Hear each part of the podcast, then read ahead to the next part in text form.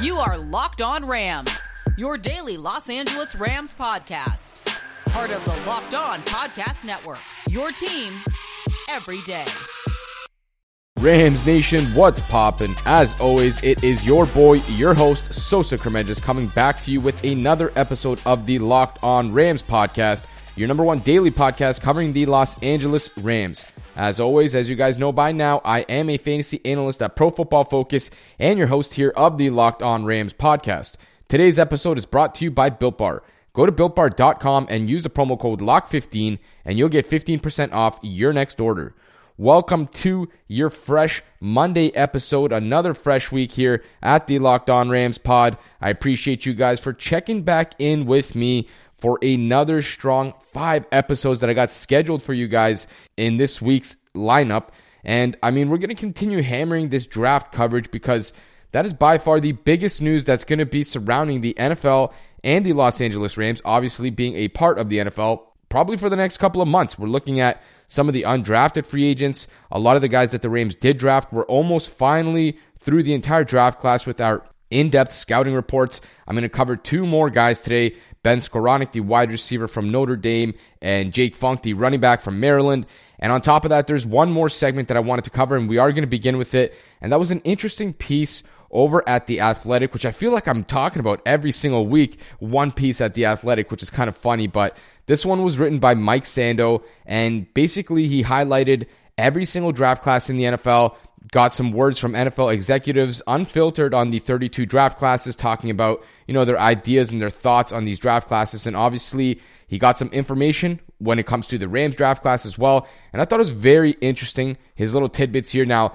This was sort of speculatory and it didn't seem like it was 100%, you know, truthful or coming out of the Rams building necessarily, but one of the quotes that I thought was very interesting here was that he said, the Rams were among the teams sitting lower in the second round and wondering whether players such as pass rusher Azeez Ojulari and linebacker Jeremiah Owusu Koramoah might reach them unexpectedly, resulting in a potential change of plans. Both players disappeared from the board before reaching the Rams, who did not pick until 57 after sending their first rounder to Jacksonville in the Jalen Ramsey deal. I thought that was very fascinating because obviously there was a lot of circumstance and you know question marks and a lot of uproar. It felt like with the Rams' ultimate first selection at number 57 when they took wide receiver from Louisville, Tutu Atwell. We know that the Rams have one of the largest groups of wide receivers in the league, maybe the deepest among everyone in the NFL. Obviously, we're talking about guys like Robert Woods, Cooper Kupp. Then you got the newer style of receivers in Van Jefferson, who the Rams invested a lot in. They paid a decent chunk of money to DeSean Jackson to come in and be that vertical threat, that deep threat. And then Tutu Atwell, they draft once again really high on a team that, you know, has some needs at certain positions inside linebacker like JOK is or edge rusher like Ojulari is. Offensive line obviously was a big topic of discussion there throughout the draft week, but the Rams elected to take a wide receiver five. Now, you know, I've talked about why I think Atwell fits this offense, fits the skills of what Matthew Stafford has, and how those two I think are going to work very well. How, you know, Sean McVay, the head coach, is going to be able to utilize Atwell in more than just the wide receiver aspect of playing wide receiver. I think that, you know, a lot of those jet motions and things like that are going to help actually, you know, increase his value in the offense as opposed to just lining up and running routes and things like that. But I do think it's fascinating that the Rams were apparently one of the teams hoping that either of these players would fall. And the reason for that is because both Ojulari and JOK were basically slotted as first rounders by everyone. JOK being one of the most athletic linebackers that we've seen coming out of college in, you know, however many years, maybe compared to last year's Isaiah Simmons, who went in the top five coming out of Clemson and getting drafted by the Cardinals. You looked at his sideline to sideline ability. I felt like he would have been an absolutely huge steal and addition for the Rams on their second level of the defense. I think by far he would have been the best linebacker on the team, and it wouldn't have even been close. Now, talking about Ojulari on the edge rusher spot, again, would have been, in my opinion, if not the best in day one, maybe the second best behind Leonard Floyd. But, you know, within a year or two down the line, I definitely think Ojulari has a lot more of a ceiling and potential when it comes to being a pass rusher as opposed to a guy like Leonard Floyd because Ojulari was one of the younger players in this draft class and has very advanced hand usage and pass rushing moves. So I feel like he's a guy that you can pretty much depend on him, you know, being a impact player from day one, at least as a pass rusher. Now, why did both of these guys drop? Again, as always, it's the medicals, the question marks surrounding their health statuses. Ojulari, I believe, was a degenerative knee issue, which was a big question mark. And JOK apparently kind of got screwed because he got flagged for a medical for his heart, which ended up being nothing. And it was just a little bit too late that he got cleared. And so he kind of got screwed for no reason, which is obviously super unfortunate because these guys are first round talents all day. And that's very disappointing. Now, one of the other quotes that Mike did get from an exec here on the Rams draft class said, he moves the needle in terms of explosiveness and excitement, talking about Tutu Atwell. There are a couple of guys in this draft class who are smaller and caught the ball as good or better than many of these small guys I've seen in the past. Tutu was one of those guys. He adds an explosiveness that maybe they would not have added if they still had Jared Goff, in my opinion. The fact that they have Matt Stafford, who can really stretch the field, helps them maximize the threat here. You know, that makes a lot of sense. And one of the last quotes here, again, if you look at Robert Rochell, maybe, but I don't think you can bet on him to be more than a backup, this evaluator said.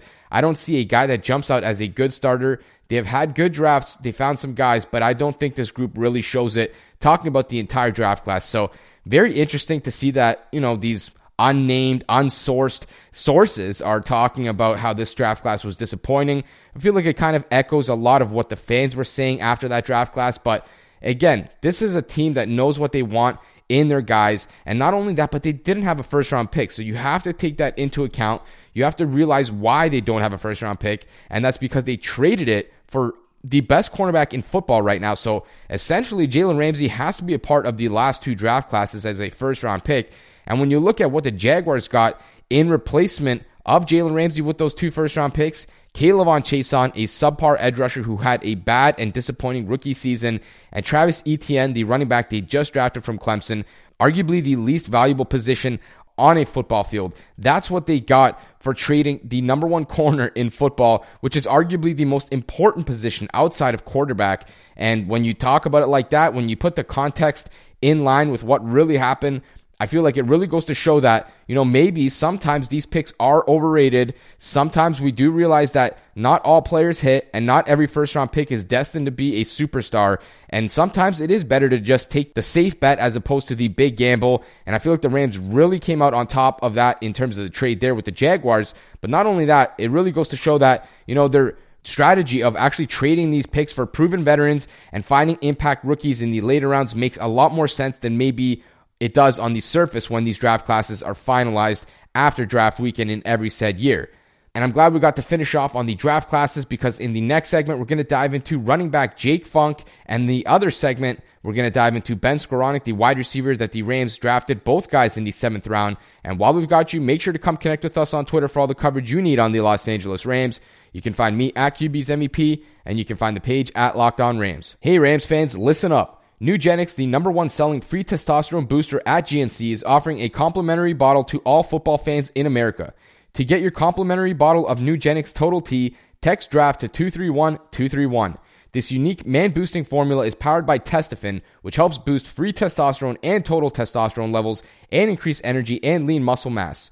Plus, if you text now, they'll include a bottle of Nugenix Thermo, their most powerful fat incinerator ever, with key ingredients to help you get back in shape absolutely free. Text draft to 231 231. That's draft to 231 231. Message and data rates may apply. Baseball season is in full swing and you can track all the action at BetOnline. Get all the latest news, odds, and info for all your sporting needs, including MLB, NBA, NHL, and all your UFC and MMA action. Before the next pitch, head over to BetOnline on your laptop or mobile device and check out all of the great sporting news, sign up bonuses, and contest information. Don't sit on the sidelines anymore, as this is your chance to get into the game as teams prep for their runs to the playoffs. Bet online, your online sportsbook experts. That's betonline.ag. Welcome back to the second segment of this Monday episode of the Locked On Rams podcast. I appreciate you guys for making it to this segment. And now we're going to continue with our in depth scouting report series for the Rams draft class. We've covered every pick from the second round all the way up to the fifth round. And now we're going to dive into the final three names. We're going to get through two of the three on today's podcast. And in this segment, we're going to talk about seventh rounder, number 233 overall, Jake Funk, the running back out of Maryland. And this one was a little bit difficult for me to actually watch because it's hard to find any of his tapes online or through the people that I have to provide me with tapes, which is unfortunate. But when you look at the numbers in terms of his collegiate career, I think it makes a lot more sense why it was so hard to find because he only had 23 receptions over five years in college, 134 yards receiving. I mean, we've seen running backs do that in one game. And you look at the rushing attempts, only 135 rushing attempts in his entire collegiate career. That's 968 rushing yards, 10 touchdowns. So quite a few scores, but not much production at all over the course of five years in Maryland. And, you know, when you talk about his injury history, I think it makes a lot more sense because this is a guy who has two torn ACLs. Now, I'm not 100% certain if it was the same ACL or if they were in either knee. I think they might actually have been in the same ACL, which is obviously a huge concern. And, you know, it probably is going to limit his lifespan in terms of being an NFL running back. That's just so hard to come back from. We've obviously seen what knee issues can do to running backs. Hint, hint, Todd Gurley. The guy's 26 years old. He can't even find a job anymore. That's pretty crazy to think. Only a year and a half, two years after that huge money extension that the Rams gave him. So clearly is going to be an issue moving forward. But luckily for the Rams, they don't have to rely on Funk as a guy who's maybe never even going to touch the ball, to be quite honest with you. They have Cam Akers, who's a superstar. Darrell Henderson, who could probably start for a lot of NFL teams. That guy is very, very good. And then some of the other names on the roster Raymond Calais, Xavier Jones, who they appear to be very high on. Both guys, I believe, were undrafted. If not, Calais might have been a late day three pick. So a lot of depth at running back. The Rams don't need Funk to come in and immediately start or, you know, touch the ball, really. I think he might just be a special teamer, maybe even a guy that just lasts on the practice squad for the time being. But one of the things that I really wanted to mention was his athletic profile. This web is insane, especially for a guy who has went through two torn ACLs. The fact that he can still keep up this level of athleticism to me is honestly mind-blowing. You look at some of the numbers, 10-yard split of 1.5 seconds, 91st percentile among all running backs. You look at the 40-yard dash, 449, that's 71st percentile. Vertical jump 38 inches, that's 86th percentile. Broad jump 122 inches, 76th percentile. And the two numbers that are maybe the most impressive three cone, 6.71 seconds, 96 percentile, and 20 yard shuttle, 4.12 seconds, 82nd percentile. And again, this is a guy with two torn ACLs. He was moving like this just a few weeks ago or a few months ago at his pro day or wherever he measured all these numbers in. That is super, super intriguing. And that is honestly just mind blowing. The fact that somebody can have so much reconstructive knee surgery, potentially twice on this same ACL, the same knee, and still put up all world legitimate numbers among running backs. That's pretty crazy. And it honestly shows when you go watch his tape. Now, like I mentioned to preface this, didn't get my hands on a lot of his tape, which is unfortunate because I would have loved to have seen, you know, a lot of how he did over the course of his collegiate career.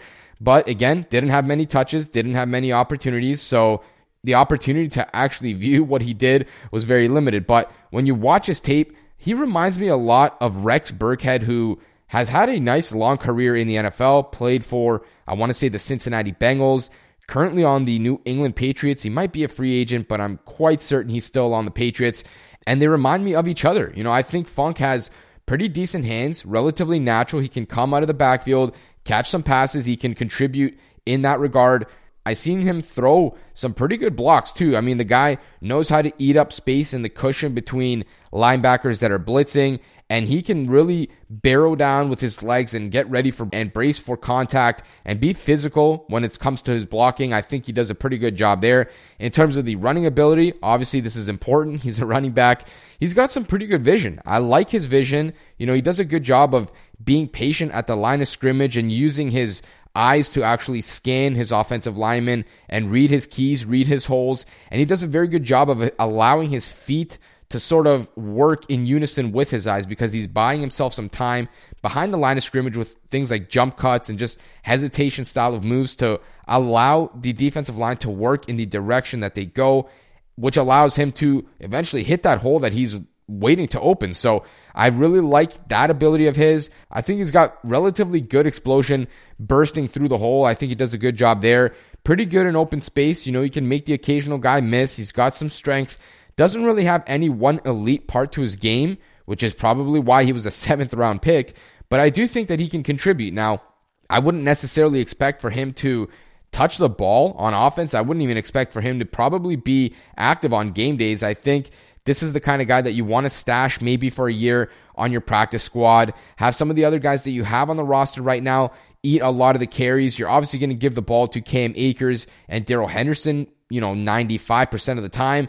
Whatever's left over, maybe someone else like Xavier Jones might get those touches. And you have other guys like Xavier Jones and Calais, who we mentioned, that are capable of playing special teams. So you don't need Funk to immediately step in and play a prominent role in any regard of the team. Now, you know, does give him another year to get healthy, get those knees up and right, build that strength in his knees back, give him a year to get accustomed to the speed of the game, the game plans, obviously the scheme, all that good stuff. And in my opinion, that is probably the route you want to go. Now, Sean McVay and general manager Les Snead did talk about how Funk does have some special teams capabilities as well. I didn't get to see those snaps, unfortunately, and I probably wouldn't have wanted to watch them anyways. But, you know, you look at some of the numbers 13 kick returns over the course of his career, 237 yards, and he also had one punt return for zero yards. And not only that, but I think they're also speaking about the ability to run down on coverage units, on kickoffs, on punts, things like that and go make tackles on special teams. So clearly that was the theme of the Rams' seventh round picks was go find guys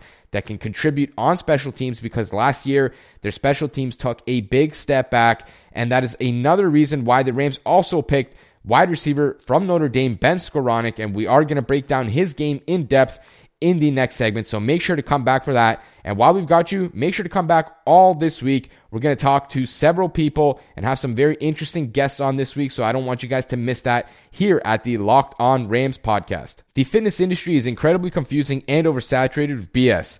I'd like to think that my word holds a lot of weight as I've lost 155 pounds over the last two and a half years. With that being the case, I've been looking for the best protein bar on the market and I finally found one called the Built Bar. And I promise you guys, this bar is unmatched and cannot be competed with on the market. I've tried everything you can imagine. None of them have as many flavors as the Built Bar has, and the texture is honestly out of this world. Obviously, not only that, but they're super delicious. They have nine different flavors. You can package the box however you please. The bars are also healthy. They're low in calories. They're low in sugar. They have 19 grams of protein per bar. They're high in fiber, and they even work for you if you are on a keto diet. You'll even get a free cooler with your purchase while the supplies last. All you have to do is just go to builtbar.com and use the promo code LOCK15 and you'll get 15% off your next order. Use the promo code LOCK15 for 15% off at builtbar.com. Today on the Locked On Today podcast, how should NFL teams handle players who do not want to get vaccinated? Get more of the sports news you need in less time with the Locked On Today podcast. Follow the Locked On Today podcast on the Odyssey app or wherever you get podcasts. Welcome back to the final segment of this Monday episode of the Locked On Rams podcast. I am your host, Sosa Kremenjas, and I appreciate you guys for making it this far into the episode. We're going to wrap things up talking about the second to last pick, the penultimate yeah, I just learned that word. I like that. I got to slip it in every now and again. Pick that the Rams had in this draft class Ben Skowronek, the wide receiver from Notre Dame. And by the way, I'm going to call him Ben for the rest of this episode. That last name is kind of easy, to be honest. I mean, it looks a lot more difficult than it reads, but it takes a lot out of you. So we'll call him Ben from here on forth. And, you know, his game was relatively pleasantly surprising to me. And Probably a shocker for a lot of people that the Rams double dipped at the wide receiver position, didn't draft a single offensive lineman, and they took two wide receivers and a running back. I feel like if I told you guys that prior to the draft, someone would tell me that they either want to slap me right across the face as hard as they possibly can, or that I would get a whole lot of DMs calling me a moron and an idiot, and probably deservedly so because I feel like I couldn't even sell that to you if I tried two wide receivers, and a running back on a team that already has four established really good wide receivers and two running backs that they invested a lot into a second round pick in Akers and a third round pick, and technically two third round picks because they traded up to go get Darrell Henderson in his draft, which I believe was in 2019. So, man, that seems far fetched, kind of seems insane.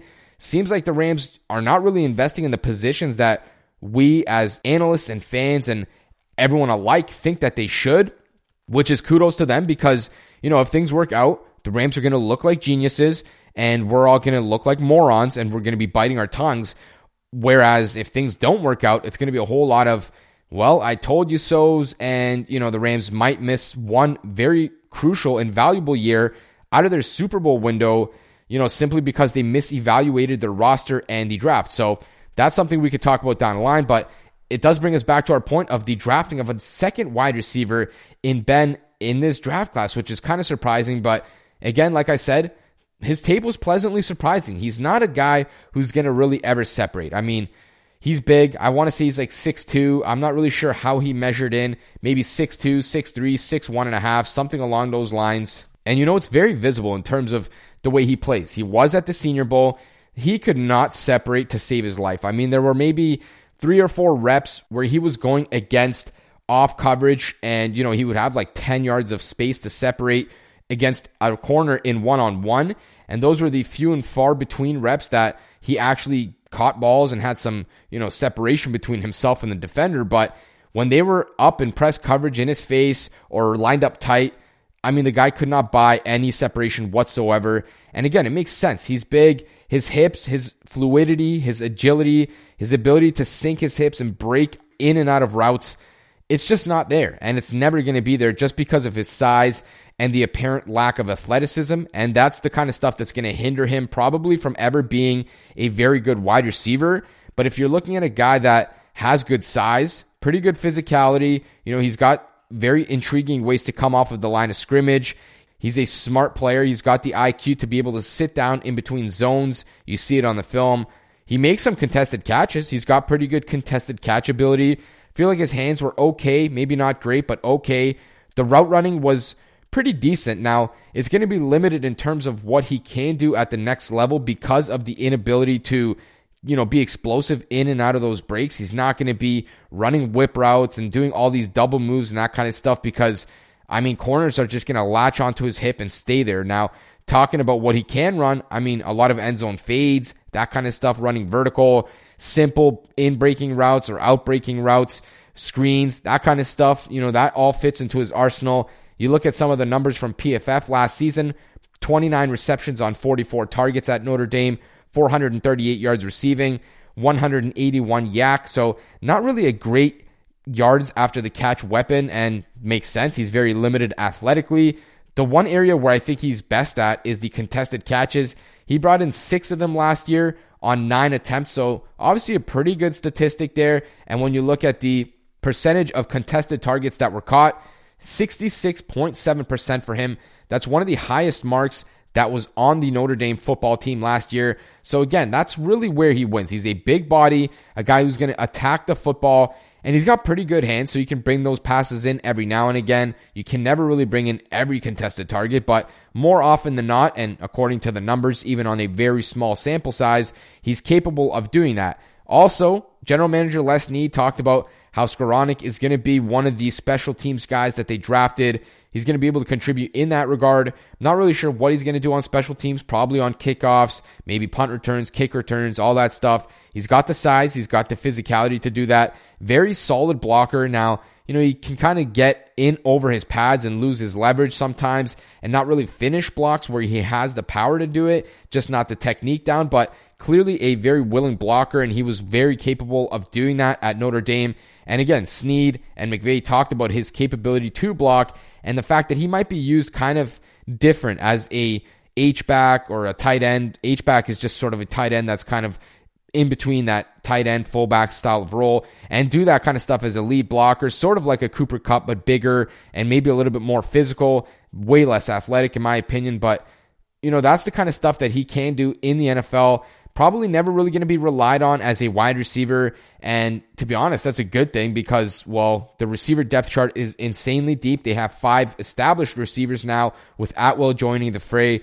And Skowronek is just not going to crack that. Maybe in three years down the line, he might be able to contribute in some way, but I just wouldn't expect him to really do much in terms of the offense. Probably not even going to be active on game days, to be quite honest with you. But this is an interesting pick. I probably would have went with a different direction. You know, there were some intriguing talents left at this spot. Guys like, for example, Ar'Darius Washington, the safety out of TCU, who a lot of people thought was a second, maybe third round type of talent, and he went undrafted. But you know, the Rams wanted to address the special teams needs in round seven of the draft, and that's exactly what they did here with the picks of Funk and Skowronek. And I think, you know, they came away with a decent class. I'm not going to harp over their seventh round picks. I mean, there's no use in doing that. The ability to actually hit these guys and find legitimate contributors is not easy. The chances are very, very low. And the Rams identified Skowronek as a guy that they wanted. And hats off to them for doing it because, you know, this guy is going to have some sort of a role with the team at some point. He's an okay player. You know, he actually can do a few things as a receiver. Intrigued to see what he can contribute as a special teamer because that's probably where he's going to make his hay in the NFL. And at the end of the day, simply just a seventh round pick. It's not that big of a deal. The route running is okay. The contested catchability is good. Physicality is good. The hands are all right. And that's really what he is as a prospect. The special teams capabilities, if he can do that at a somewhat high level, there's a good chance that the Rams can bounce back this season as a special teams unit, turn it around from last season, which was arguably their worst in maybe a decade, to be quite honest with you. And if they can do that, they're going to be a much more complete team, one that could go even farther because at the end of the day, the special teams was a big unit on the team in 2018 when they were able to go to the Super Bowl. Just look back to that NFC Championship game against the New Orleans Saints where Greg Zuerlein bangs through two field goals, one to send the game to overtime and one to win the game. So clearly an important part of the team, an important part of the success of a team, and that is what the Rams really wanted to target with these seventh round picks. That is all we got for you guys on this episode of the Locked On Rams podcast. As always, I appreciate you guys for listening to another episode here. We're going to dive into more tape throughout the next few days, looking at some undrafted free agents that are intriguing to me. I'm going to try to find some Concordia St. Paul tape so we can break down the final draft pick from the Rams, Chris Garrett. I can't promise you guys I'll be able to find any, but hopefully I can. And we are going to have some interesting guests throughout the rest of the week, so please make sure to come back to us here at the Locked On Rams podcast. Just a reminder, you can come connect with us on Twitter at QB's MEP, at Locked On Rams, and please subscribe or follow to get our latest episodes, content, breaking news, and a whole lot more.